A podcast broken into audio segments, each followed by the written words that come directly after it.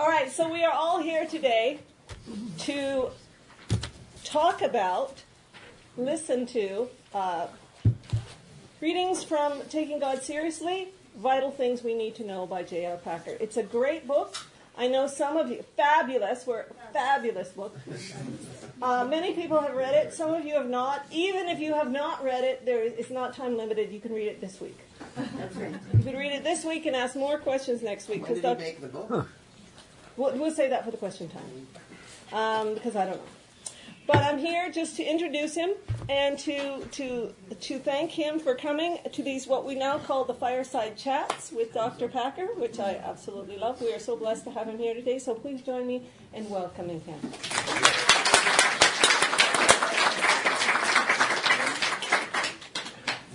Thank you for your welcome. Uh, yes.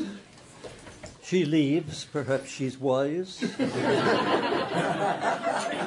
oh well, never mind. um, Alexandra, as uh, you all of you have spotted, is a great pusher. And uh, she has pushed me into uh, doing this talk this morning and she will doubtless push me again, unless, of course, I leave this world first. We shall see. um, but seriously, um, I, I am glad to be asked to speak about this book because what's in the book is of great importance to me. And as I go through life, I would much rather spend my talking time dealing with matters of great importance than in simple gossip or whatever else uh, on that level. So, let me say right at the outset that um, I'm going to begin by zeroing in on that word seriously and asking you to consider what's involved in taking anything or anybody seriously.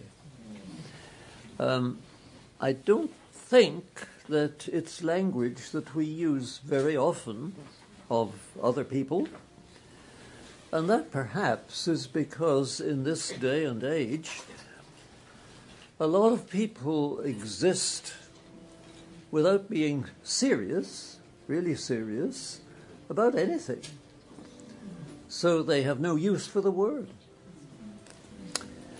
That is my feeling, honestly, as uh, a Christian minister, someone who moves around hoping to, pers- to persuade folk to bow before the Lord Jesus in the way that he himself taught me to do as I think, as I think I can, I have to describe it.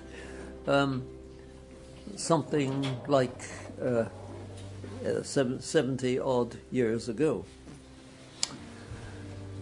What's it mean, I ask, to take anybody seriously?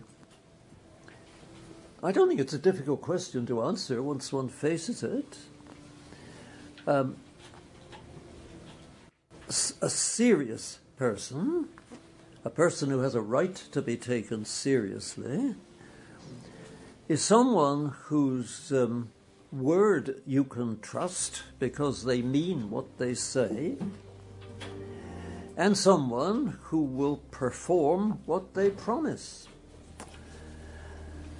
And that's where we are, I believe, with our God, with our Savior though it's not always where we are with each other, let's face it frankly. So, if one asks about taking people seriously, well, it's good, I think, to begin with the question well, what does it mean for me? What would it mean for me to take myself seriously? And in what I've just said, I believe I've given the true answer to that question. Um, so, let me say, straight out, I try to take myself seriously and I hope you do. I intend to go on taking myself seriously, as seriously as I can, and I hope that you will also.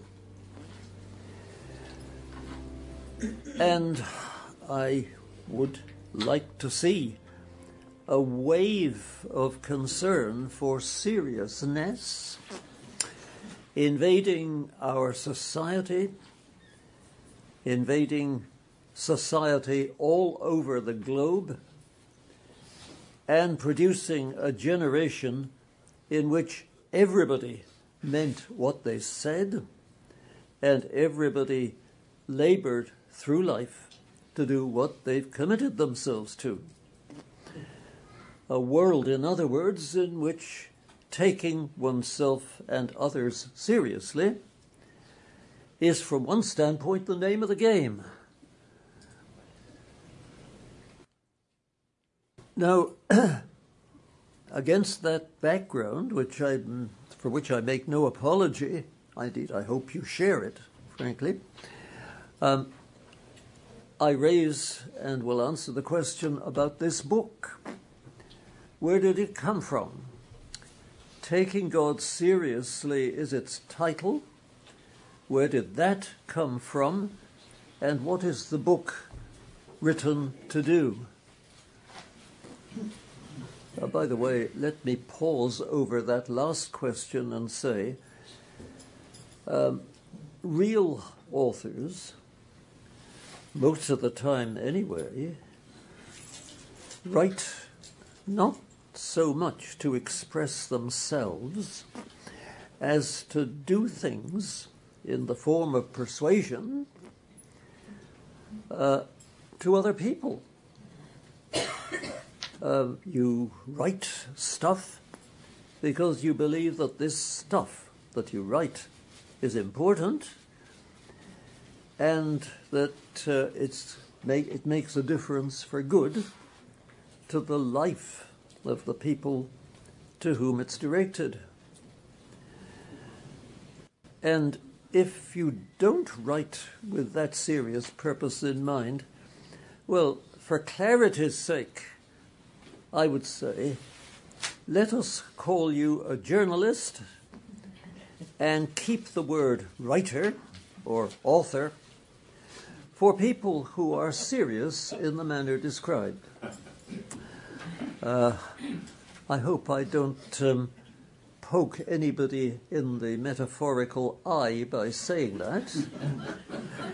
I mean, we, we, we all of us, from time to time, are asked to write utility paragraphs about this, that, and the other, and sometimes utility pages.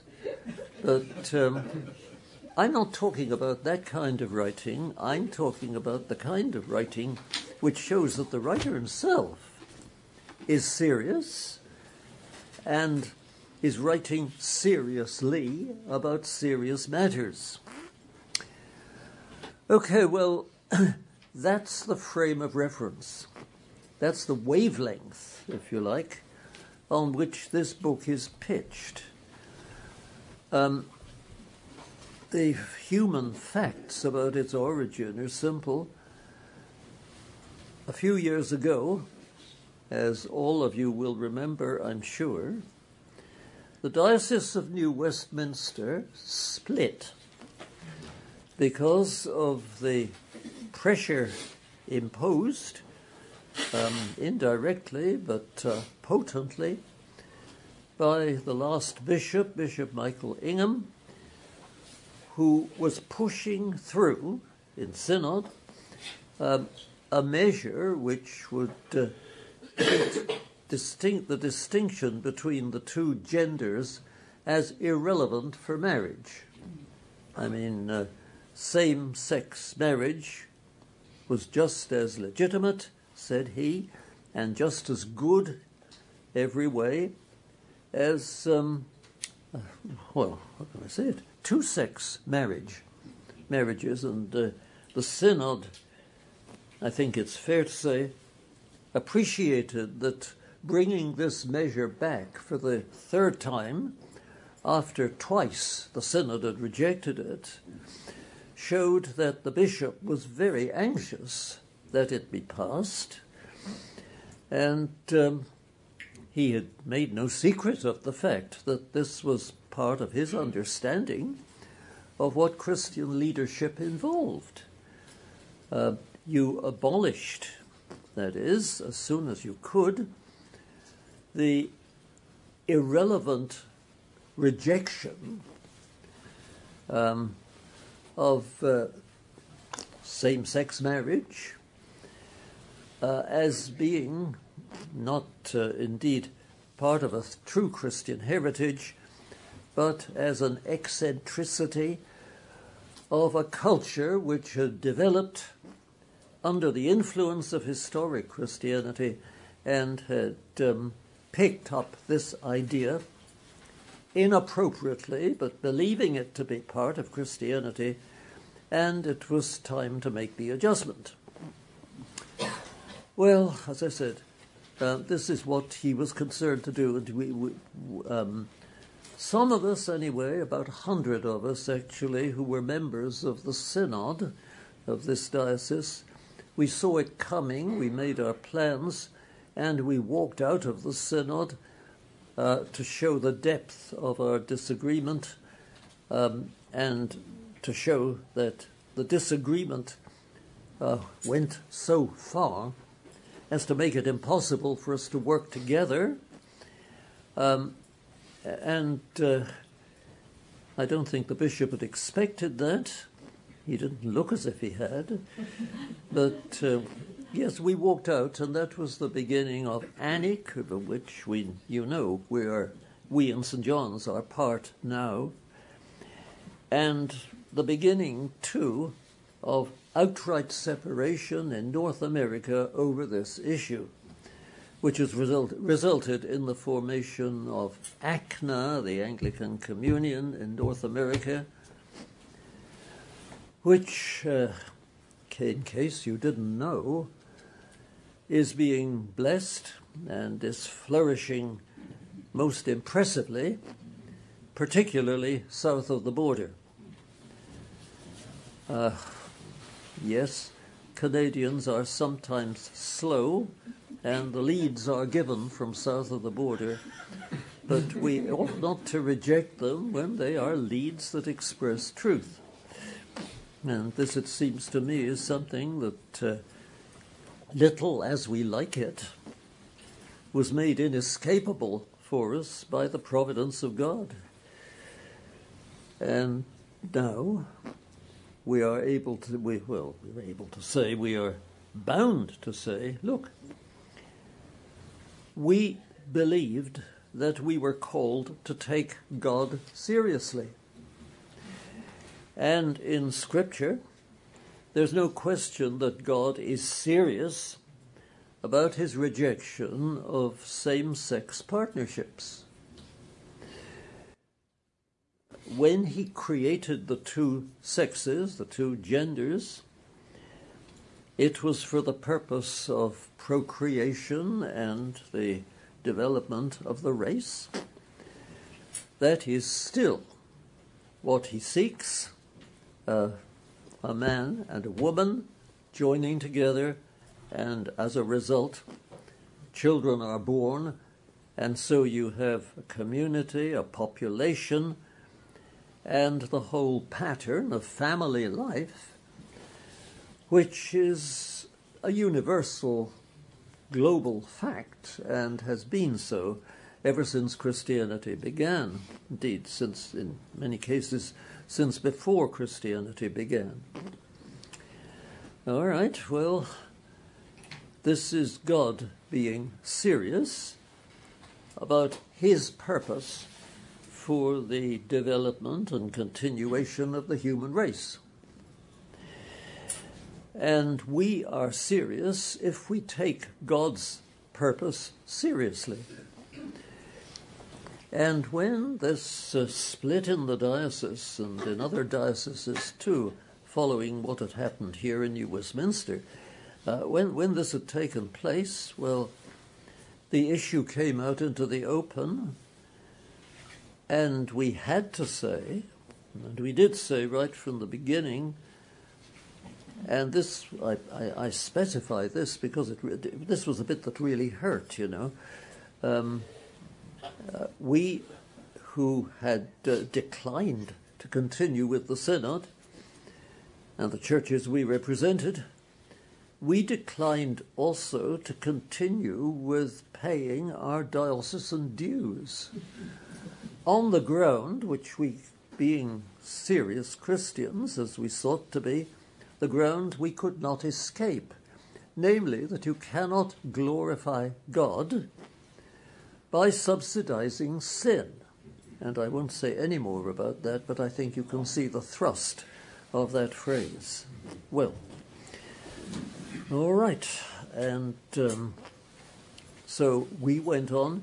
Well, now, we looked around, and uh, ANIC, north of the border, here in Canada, and Acna, south of the border, um, we recognized that uh, our people, including the evangelical people, that is, the people who said they were evangelicals when asked what sort of Anglicans they were, um, we all said that uh, we were, in fact, um, Anglicans seeking to be scriptural, seeking to be historic, that is, loyal to the heritage, uh, liturgical in the Anglican sense, that is, faithful to the prayer book. We were, in other words, what the world calls the conservatives, um, facing something which was a deviation. All right.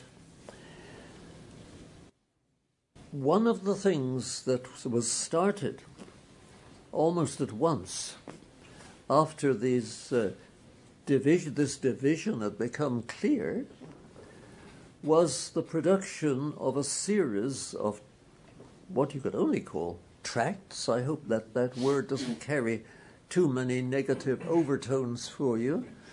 Um, tracts, small, um, small books, booklets, you might call them, dealing in a basic way with the basic truths out of which basic Christianity, Christianity that took itself seriously, um, was constructed, always had been constructed, and as far as we were concerned, was going to go on being constructed um, in the future, whatever the, um, the, the liberal deviationists might say or do.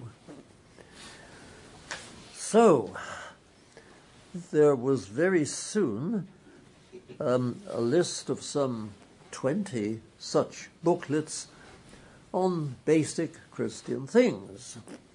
Then the idea arose could we turn at least um, the key uh, items in that list of tracts into a book?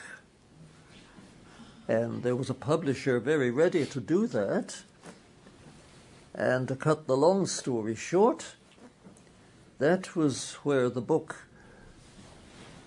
uh, Taking God Seriously came from. Um,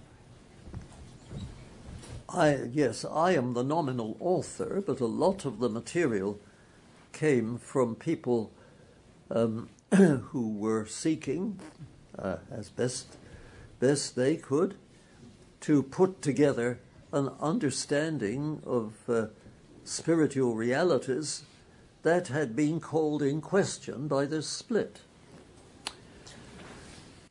And so, our book here at St. John's for this session, first Sunday in Lent, um, is uh, nominally a Packer book, and I don't mind you thinking of it that way. Why should I? But, uh, but it, um, it is an attempt to speak representatively for the folk who, north and south of the border, have said we cannot, in conscience, deviate the way that these folk are asking us to do. And you've, well, you've had the book recommended to you, and you see now what um, its title means. The book is trying to take God seriously in his revelation. And that, of course, is a standard Christian thing to do, and that's what Christians have been seeking to do ever since Christianity began. the, whatever liberal theologians and other modern deviationists may say, there is no split that we can recognize, no split that's there to be recognized between our historic faith in Jesus as it's been passed down in the fellowship and the truth about Jesus as it's expressed in Holy Scripture. Each supports the other. And uh, it's to maintain that togetherness that um, the action I've described has been taken and the book that we're working with um, has been written. And if now you ask, well, all right, Packer, what were you trying to do um, in terms of the subject matter as you wrote this book? And the answer is first of all, I was trying to make clear the basic things in basic Christianity. Uh, if I were rewriting it, I would probably insert, well, I would certainly insert uh, one or maybe two chapters on God Himself.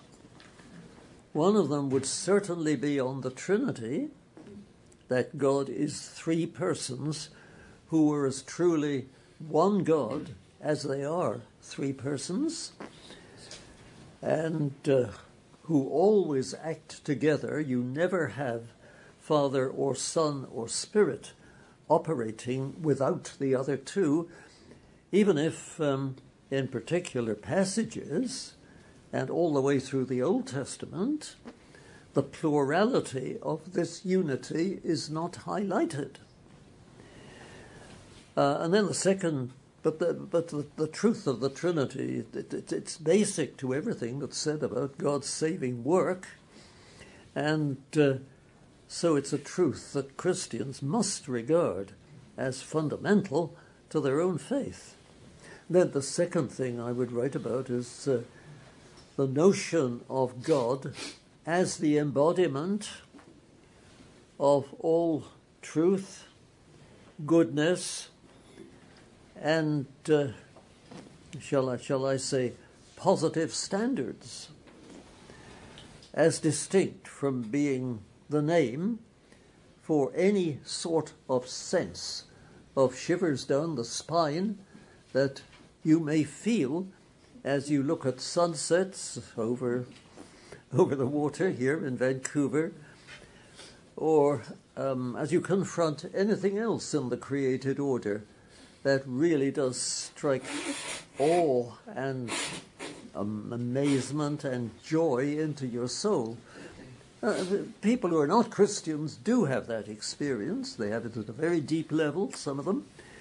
And um, a great deal of the um, poetry and prose of uh, this last few hundred years is dealing with that sense of God, which is uh, sometimes expressed biblically and more often is not because the standards aren't there. Well, that would be my second chapter on God, you see, expressing the standards which God reveals as belonging to Himself, the Himself who is themselves, the Himself who is themselves, who revealed Himself, stroke themselves, themselves in the Bible.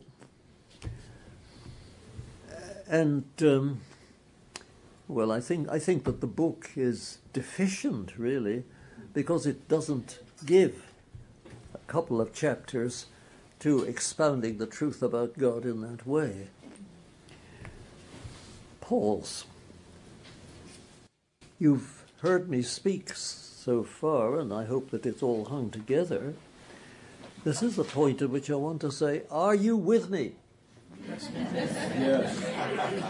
Have you any queries now about things that I've been saying? Yeah, John. How come the diocese disagreed with your attitude so much? Because it sounds fine to me.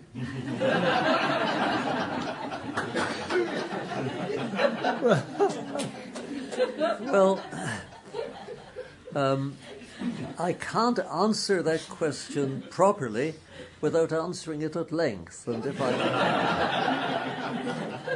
if, if I if I tried even to answer it at length, well, it would mess up the rest of the talk because there wouldn't be, there wouldn't be time to give it. So, um, if you don't mind, John, uh, I will simply say, well, all the dioceses, without exception, started on what I called and will call again a conservative base. That is, they started as expressions of communal loyalty to Bible standards, Bible truth, Bible faith, Bible gospel. Um, and uh, well, one of the one of the things that those of us who have found themselves obliged to split off from mainstream dioceses are, trying to do is to persuade those mainstream dioceses to return into the way of righteousness, which at present they're not doing, and one doesn't know what the future will be. But that's where we are. And um, if you think that what I'm saying sounds fine, well, you are very kind. Thank you, John, and now let's get on. Um, in this book, this book, which is short of the two chapters on God, but otherwise I think covers the waterfront, the, the waterfront of basic bi- biblical Christianity fairly well um, and fairly clearly, I hope. It was for clarity more than anything else that um, I, I, wrote and shaped the chapters the way I did. Um, this material is intended to give a sort of bird's eye view of the number of, well, no, no, I won't say it that way. Uh, rather, of the, the variety of uh, material which makes up historic Christianity, and without which historic Christianity is a bit of a ruin It may not be such a ruin as to fall completely apart, but it's enough of a ruin not to have a gospel with a sharp point that's capable of saving souls.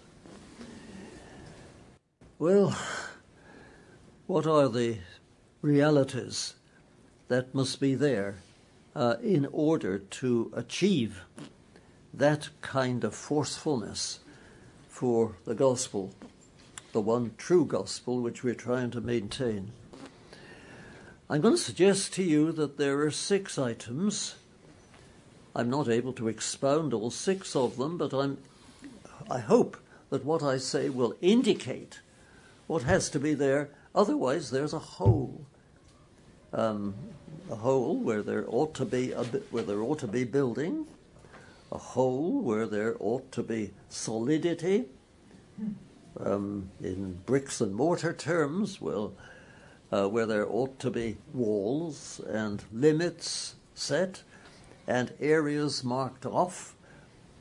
In other words, uh, areas where truth and falsehood are realities, and the truth is identified from Scripture and uh, kept together as a whole and not, not allowed to be diminished through the development of holes, spelt the other way, H O L E S, uh, that is, gaps, gaps in truths which, according to the, the, the Bible, um, ought to be there, or you can't see the whole picture. What, what are these items? Well, I'll take them in order. I'm using my time. Oh, well, I've got a little more time in hand than I thought I had. I was going to say I'm using my time, I think, prodigally, but um, no, we're, we're more or less as, as I planned it, so I shan't need to leave out any of what I've planned to say about these six realities which need to be there and which have a, each of which has a chapter to itself in this book, um, Taking God Seriously. Uh, first of all, there is the Bible itself, and I am one of those, I make no apology for it, who holds to a, the doctrine that the Bible is truly the Word of God in every sense of that phrase.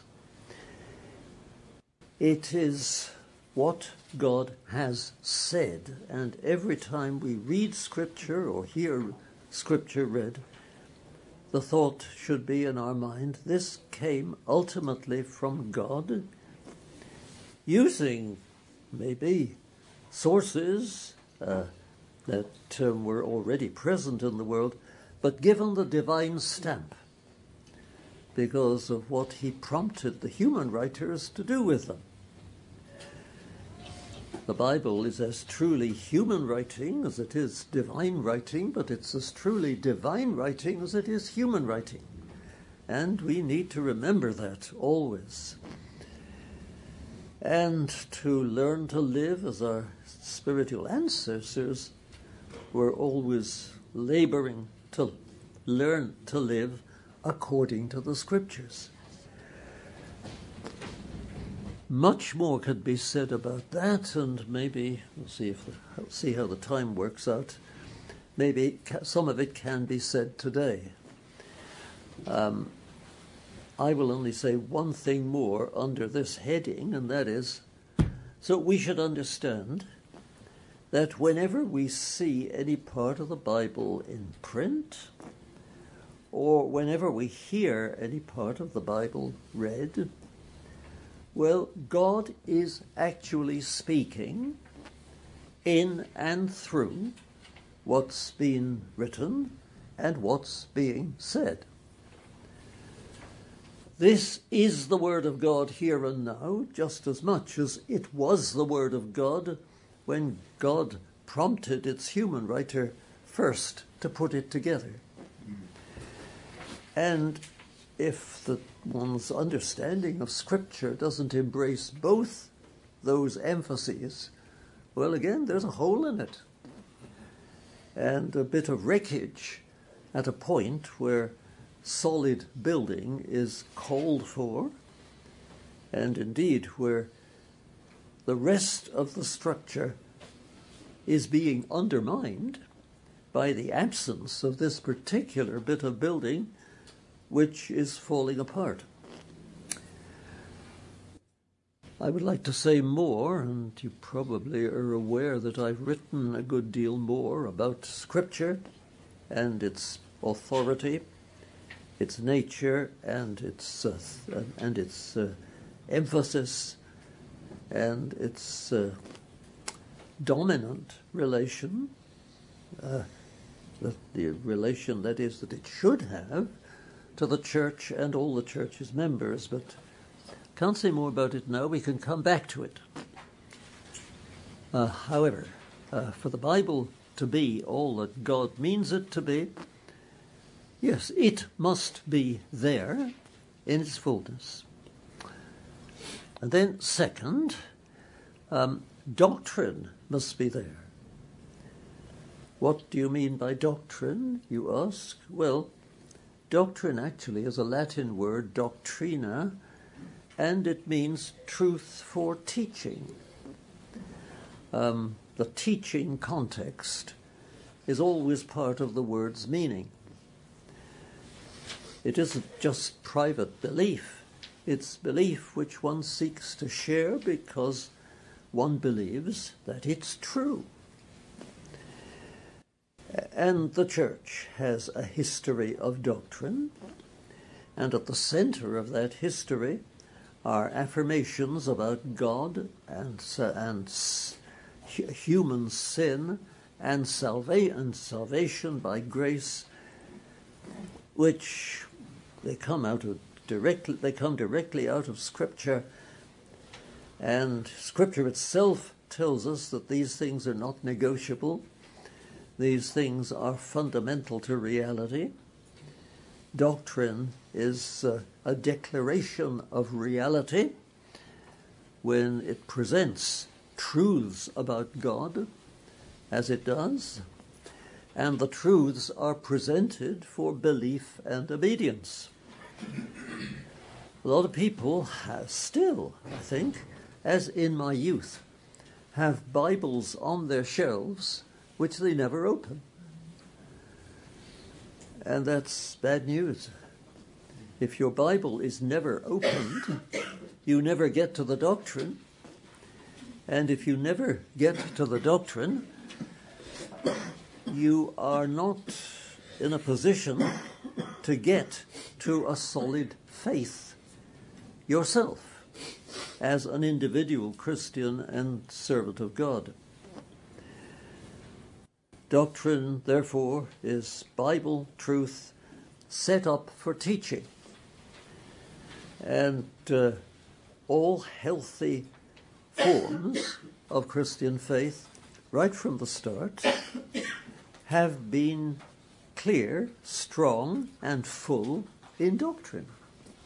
Christianity, from the very start, has been proclaimed as a doctrine. This is a body of tr- integrated truth. It all hangs together. And this is what we're seeking to persuade everybody that we should be embracing and living by. Okay, so I have one chapter on the Bible, what it is, and one chapter on doctrine, um, teaching, and what the teaching is for. And then um, I go on to say, third reality, uh, script, um, what must be maintained when you talk about the Bible, what must be regarded as uh, integral to biblical doctrine. It's like a, like a tapestry woven, and this is one strand in the tapestry, distinct from just saying truth. Uh, uh, so, sorry, just saying, but um, the Bible is uh, given, the do- doctrine is given, um, a helper is given. This is something which many who call themselves Christians don't say enough about, namely, the ministry of the Holy Spirit, who at the prompting of the Father and the Son, gave the Bible in the first instance, and who now, in the mind and in the heart of Bible readers who are open to this, interprets the Bible, that is, shows the reader how all this applies to them. You again, you haven't said enough until you talk about the helper as the third reality given by God um, for by God so that you may take him seriously. And that is as I said the reality of the Holy Spirit giving understanding of what it's all about giving expression to its expositors its teachers uh, and all those who seek to put Bible teaching together and apply it. Um, God gives the Spirit to those who are willing to receive the Spirit and to ask that the God who gave Scripture will, through the Spirit, show them its meaning and teach them in due course to pass on that application to those to whom they witness. Well, as I said, that seems to me to be integral to the building that uh, God is putting together by all that He has done to, to lead us to take Him seriously. Um, again, I would like to say far more about it than I'm able to say here.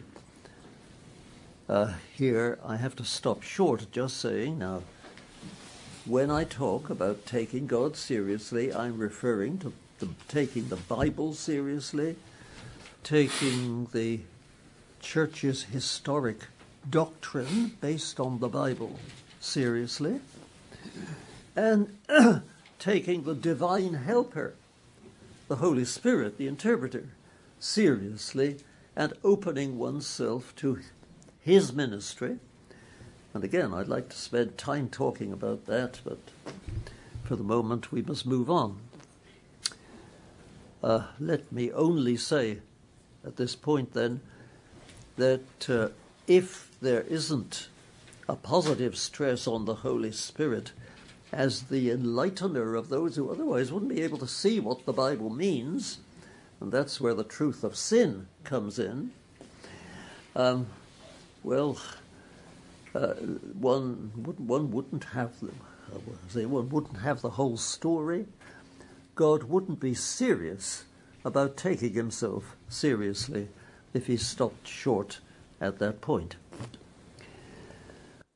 Then fourth reality, which runs all the way through the through the Bible, as a line of thought and um, shall I say it, a concept which grows and develops as the uh, Bible story unfolds, God has given the truth of the kingdom and set himself in the course of uh, the, in the course of what's in uh, in the course of what's in scripture to teach us that the world the created order of things is both the kingdom of God, for thine is the kingdom with the power and the glory.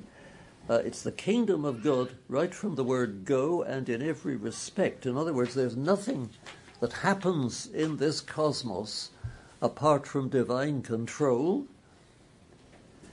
And the, the, um, at, the, um, at, the, at the same time, uh, the kingdom is a goal, an unrealized goal, for which the Lord Jesus has become uh, the mediator and the focus, the not such, well, uh, from one standpoint, the challenger and the donor, both. Um, and you got both those lines of thought par- about the kingdom parallel in Scripture. This is God's kingdom, and it isn't because Satan at the moment controls so much. And God, through Christ, is going to end that someday. But already the world is the kingdom, because God is overruling what Satan gets up to. And uh, there's no question who is finally in charge. If Satan thinks he's finally in charge, he's fooling himself. Um, well, the thought, the, the thought has been around, but it isn't a Christian thought, it isn't a true thought, and it isn't a thought that ought to bother us. Okay, then, what have we got? There must be focus on the Bible, on doctrine, on the divine helper who gives us, who enables us to understand the Bible and the doctrine and apply it. There has to be a, uh, well, there has to be, there is, in fact, the kingdom in both these senses. Um, God actually dominant and God seeking that His will be done in every part of the disordered cosmos in which at present it isn't being done. And that leads us to a fourth reality, which is there in Scripture, there in historic Christianity, there in the prayer book, but not always there in our hearts, and that is the reality of repentance, of which the basic dimension is that our lives are given, I mean, we give them to the Father, the Son, and the Holy Spirit. Quite precisely, we give them to the Son. Through Christ, we give them to the Father, and the Holy Spirit enables us in doing that. So that repentance involves the whole Trinity. And repentance means turning from self, which will always point us more or less in the wrong direction, to God, to His Word, to His revealed will, to His purpose, and uh, accepting that there's a contrast there and that you cannot please God by pleasing yourself. And I don't think I need expound the doctrine of repentance further than that. We hear a good deal about repentance here at St. John's, and it's a healthy thing for us that we do. But uh, I make a point of it because while there's never been a time in history when Christianity hasn't been referred to as the faith, there never yet has been a time in history when Christianity has been referred to as the repentance. Rather, the theme of repentance has been sidelined. Sidelined because I think it was G.K. Chesterton who said it isn't that Christianity um, has been tried and found wanting, it's that Christianity has been inspected found difficulty, sorry, found difficult and not tried at all. Which is a way of saying that uh, on the way to repentance, people stop, think about what repentance is going to involve in terms of a change of life, and then backpedal.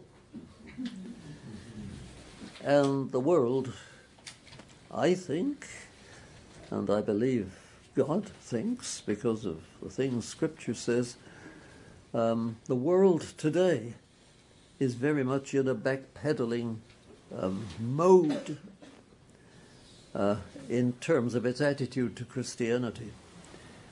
Uh, as an idea, yes, Christianity has lots of interest and lots of potential.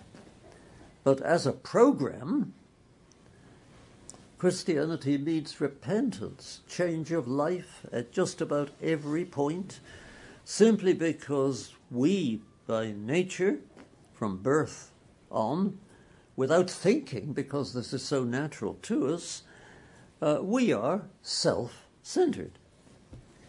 And we are seeking to exploit everything in the created order um, in the interests of uh, our own gratification and pleasure. Well, that's uh, that's the story about um, repentance, as it seems to me, according to the scriptures. And I put it in my notes in terms of God giving us a mirror for use in uh, seeing ourselves and seeing where we need to change, which is what um, mirrors are regularly used for, as we all of us know. You look in the mirror to see what in your appearance needs to be changed. Uh, and so, mother says to child, to son or daughter, "Look in the mirror and do your hair." or uh, so, so, so um, well, there are a number of things that uh, will be said in, that begin with "look in the mirror and make a change." Yes, uh, and see, the mirror is the f- the first meaning of a great deal that we're taught in Scripture about human nature. Human nature is twisted out of shape. Human nature needs a fundamental change. You, uh, you will understand the change if you learn to be a disciple of Christ rather than a self server and a self pleaser. And that's something that you must do, or else, once again, you're in the position of a person living in a, in a building that's wrecked. Building where things that ought to be uh, basic to the stability of the whole have simply gone to seed, gone to pot, fallen in, or whatever, whatever one's going to say in, in pursuing the wrecked house picture. And that means that the parts, the rest of the house, the parts of the house that haven't suffered yet are going to suffer soon. Okay, God gives us a mirror, and the mirror is for use. And if we don't learn to say Christianity is as truly the repentance as it is the faith, well, however good our intentions, our purpose of strengthening the fellowship, the church, the, the, the, the witness, the faith on earth, that purpose is going to be thwarted because something integral to to it is missing. All right, well, say again if God takes himself seriously, he is serious about this, whether we are or not. And we've perhaps got to learn to be more serious about it than we've been thus far. And then finally, God has given us signs. We know what signs are for. Uh, the roads these days, everywhere, are full of signs. The signs tell you where, which way to go, if, well, according to what you want. They are sign posts. They are sign warnings. Don't go this way, don't do that, uh, or whatever. Um, but they're signs, and um, God has given us signs. And they are baptism and the Lord's Supper, the two rites, the two routines of devotion that we call sacraments. How am I doing for time? Well, just about scraping home. Um, okay, I, I, I, won't say anything more then about the sacraments, although I try in the chapters in this book to say um, clearly, I hope, uh, the basic things that need to be said about baptism and the supper. I hope so, I tried. I am going to I'm going to round it all off now. All that I've been saying by just summarizing like this. Um, God, who takes himself seriously, is calling on us to take ourselves just as seriously and to focus on the things that he says you must take seriously if you're going to live in tune with me. And the things which you, things relating to your relationship with me, which you cannot get right unless you're prepared to take yourself seriously in this way. And the six things that you've got to take seriously are the Bible and its authority, doctrine and its its shape, shall I say, its elements, its ingredients. the ministry of the Helper, the Holy Spirit, guiding us into an understanding of Scripture and how it applies. A mirror, which uh, tells us that Scripture is to be applied in order to reorder disordered lives, which all of us start with, and uh, the kingdom, which is always to be the goal as we seek to live and act for the glory of God. Uh, and uh, the kingdom, when I say the kingdom, remember that there are the two levels the, uh, the sovereignty of God, whose will is always done, that's his will of events, and the, uh, the conflict between God and uh, the forces of evil, the conflict that keeps the will of God in terms of command. This is a different sense of the word will, but uh, that keeps the God's word of command from being done. That's evil that has to be challenged, that has to be overcome, and that's the uh, the, the other dimension of the kingdom for which we must always be working. And then, final item in the series the signs telling you which way to go and which way not to go.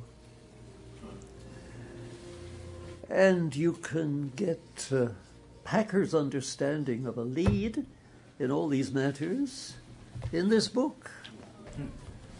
And having said that, um, I would just like to say, and now I, I'm, I'm moved to a bit of anecdotage. It uh, has been put to me that people like Aunt Packer's anecdotage and they want more of it. Well, I'm not sure that, um, that I resonate entirely with that. Um, but anyway, um, here is a bit of Packer's anecdotage. Uh, I wonder if you know the name of Elisabeth Elliot. Yes. Those of us who are older will know it for sure. If she were alive today, she'd be my age. And early in life, her husband was martyred by um, tri- by a tribe which they were trying to evangelize, martyred in a way which made a great impact on the Christian world, but which left Elisabeth high and dry, of course, with, with one child. Um, I was privileged to know Elisabeth. She was a very remarkable lady with uh, very deep wisdom and very deep humility and very strong faith. Well, she had a favorite hymn, and I'm finishing this way because it is my, well, one of my favorite hymns also. It's a 19th century composition, and for some reason, which I've never been able to understand, a lot of our hymn books leave it out. I think it's precious, and I would like to finish this talk by reciting it to you. Some of you will know it for sure, and some of you won't know it for sure. Well, um, I think that the sentiment, which um, goes back, as uh, you will realize, to Psalm 23, uh, its its sentiment is precious, and um, uh, I, for one, like to use it devotionally and perhaps uh, when you've heard it, you will feel the same. And if you allow yourself to use it devotionally, well, you will end up, I think, taking God seriously in the manner that uh, I've tried to describe in this last hour. Well, no, I'm overrunning, so here I go quickly. In heavenly love abiding, no change my heart will fear. For safe is such confiding, and nothing changes here. The storm may roar without me, my heart may low be laid, but God is round about me, so can I be dismayed? Implication, of course, is no. Wherever he will guide me, no want shall turn me back. My shepherd is beside me, and nothing can I lack. His wisdom ever waketh, his sight is never dim. He knows the way he taketh, and I will walk with him. Green pastures are before me, which yet I have not seen. Bright skies will soon be o'er, o'er me where the dark clouds have been. My hope I cannot measure. My path to life is free. My Saviour has my treasure, and he will walk with me. I think that's beautiful. I think that's moving. And I think that's the real thing when a Christian grasps that God is taking himself seriously in his approach to, well, to you and to me. And this is how seriously we must take our response to God. And there, brothers and sisters, I'd like to leave you. Uh, you've heard me explain what lay behind this book. If you've got questions about the contents of the book, well, the first thing to do in, in this question time, we've got a quarter of an hour, is to uh, is to produce them. Let me speak to them. And um, well, then anything, anything else which you would like to say, please say on. John, yeah, wait, wait, a minute. You had you Yeah, sure. asked before. Yes. Um, speaking of um, same-sex unions uh, among pirates, uh, matelotage, as they called it, was a frequent occurrence and a centuries-old tradition. So when you say that the diocese, in a sense, pirated their ethic, Well, uh, we in these uh, these 21st century days, we are wonderful at our capacity for um, how shall I say it, uh, for for instating the uh, eccentricity. Um, glorifying the minority, highlighting the odd, and um, uh, making, uh, requiring the standard to take the back seat, while the particular concerns and hurts of those who are not standard are attended to. I'm not saying that there is no reason for that attitude um, in its positive thrust, but I am saying that in its negative thrust, it's an attitude which takes us straight away off the track because that which ought to be our prime concern immediately becomes a secondary interest, and that which at best has the status of a secondary concern uh, becomes primary. Um, that's all I'm prepared to say about it. Uh, uh, uh, I mean, I'm not, I'm, not, I'm not saying you're wrong, you're not wrong, but um, I am saying that our vision of such things, I believe, is systematically distorted, and that's one of the things that the history books of the 22nd century if we if the world lasts that long, will be saying loud and clear about the 21st century. So I'm just going to order the questions because I noticed there's a, a Oh, plethora. We've got Colleen, and then Sheila, and then Dan, and then Sam. okay. You take charge from now on, uh, Alexander. Okay, Dr. Packer, thank Yes. you so much for this book, which I was at um, Bill Reimer's Festschrift yesterday at Regent College, and Harvey came up to me and said, so, Dr. Packer's talking about the book tomorrow. And I then panicked because I thought I had another week, but I ran home and read the last 20 pages. And so it was fresh in my head this morning at the 7:30 service. And I don't think I've ever experienced Eucharist like that because of you. So I thank you. It was, it's, it's absolutely extraordinary to have read about repentance, about the mirror, and then have read about um, the importance of baptism, and then read about the importance of the Lord's Supper. And then the next morning, we're going through it.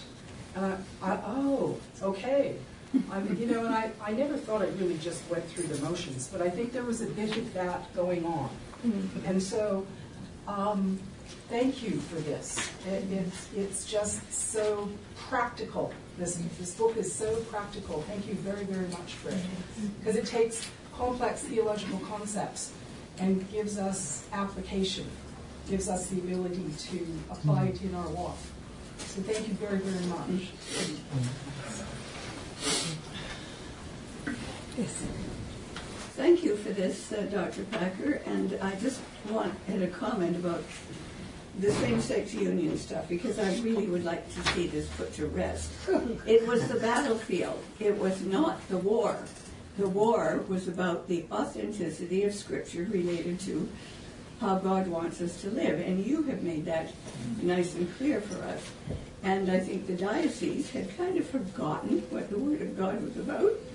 Um, and, and it just is a shame that there was so much focus by the press and others on this one issue, when really the issue was much bigger than that. Thanks. Thank you, yes. Okay, and Dan? Or did you? No, Dan? Um, Dr. Packer, the, you had mentioned in taking Bible seriously and authority that you have written uh, other things on this. Can you share with us what you would recommend from what you've written on that subject of taking the Bible and authority seriously? Uh, books or articles that you've written? well, I'll accept, I'll accept the question, though uh, not with the implication that reading Packer is the best stuff to read. I'm, I'm not going to imply that. I, I want you to hear me say that I'm not going to imply that. But yes, I wrote back as long ago as 1958 a book called Fundamentalism and the Word of God, in which I tried to clarify tangled wires in a good deal of this area.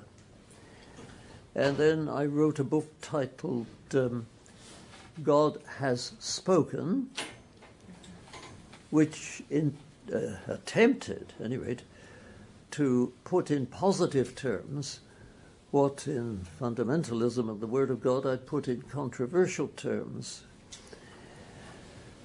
And those are the books, um, the main books anyway.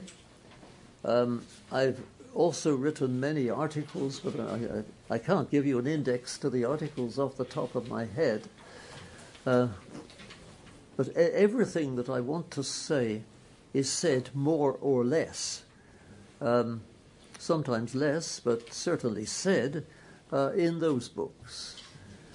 So, though they're elderly, and though the modern fashion is not to read books that are more than 20 years old, um, you asked for a recommendation, and I recommend to you those first two books of mine on Scripture. Great, thank you. All right? Sam? Uh, yeah, Dr. Packer, I just want to be, uh, I'm eager to applaud you on how you dealt right, right off the beginning with the word faith. And uh, what a, a mangled word that is today. And you, you got a little subtitle here. What is faith? A word that slips and slides. And then you go on to explain what faith is. And it's certainly not any kind of a feeling. It's, I think you would I hope, agree that it's a- an action. And just in a little bit of a um, reference to what John was asking about what went wrong at that scene where people walked out, um, I'm reminded of what C.S. Lewis said in, in the first of the Screwtape letters, and, and through the mouth of Screwtape, he says, uh, Your man has been accustomed ever since he was a boy to have a dozen incompatible philosophies dancing about together inside his head.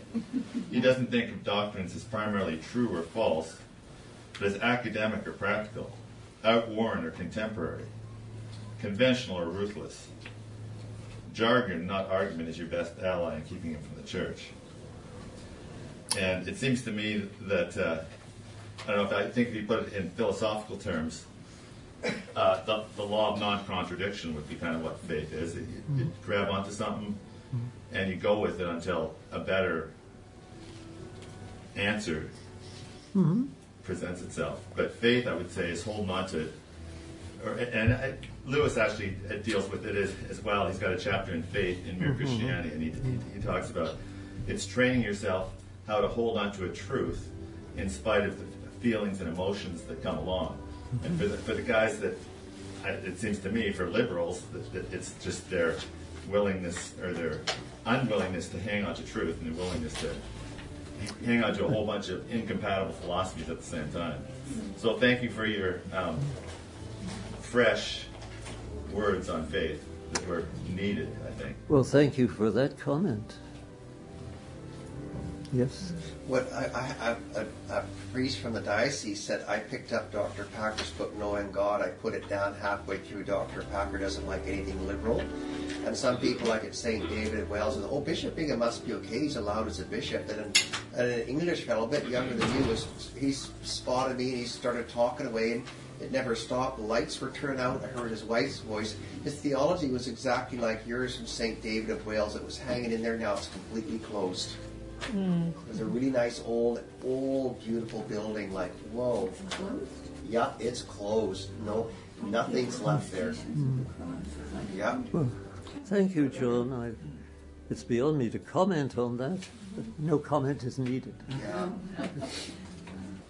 And that brings us to the end. I'm sorry, maybe you can speak to me. It's 10:20, and we probably really should wrap up. Um, so I'm just going to take this moment to thank Dr. Packer so much for being here and sharing.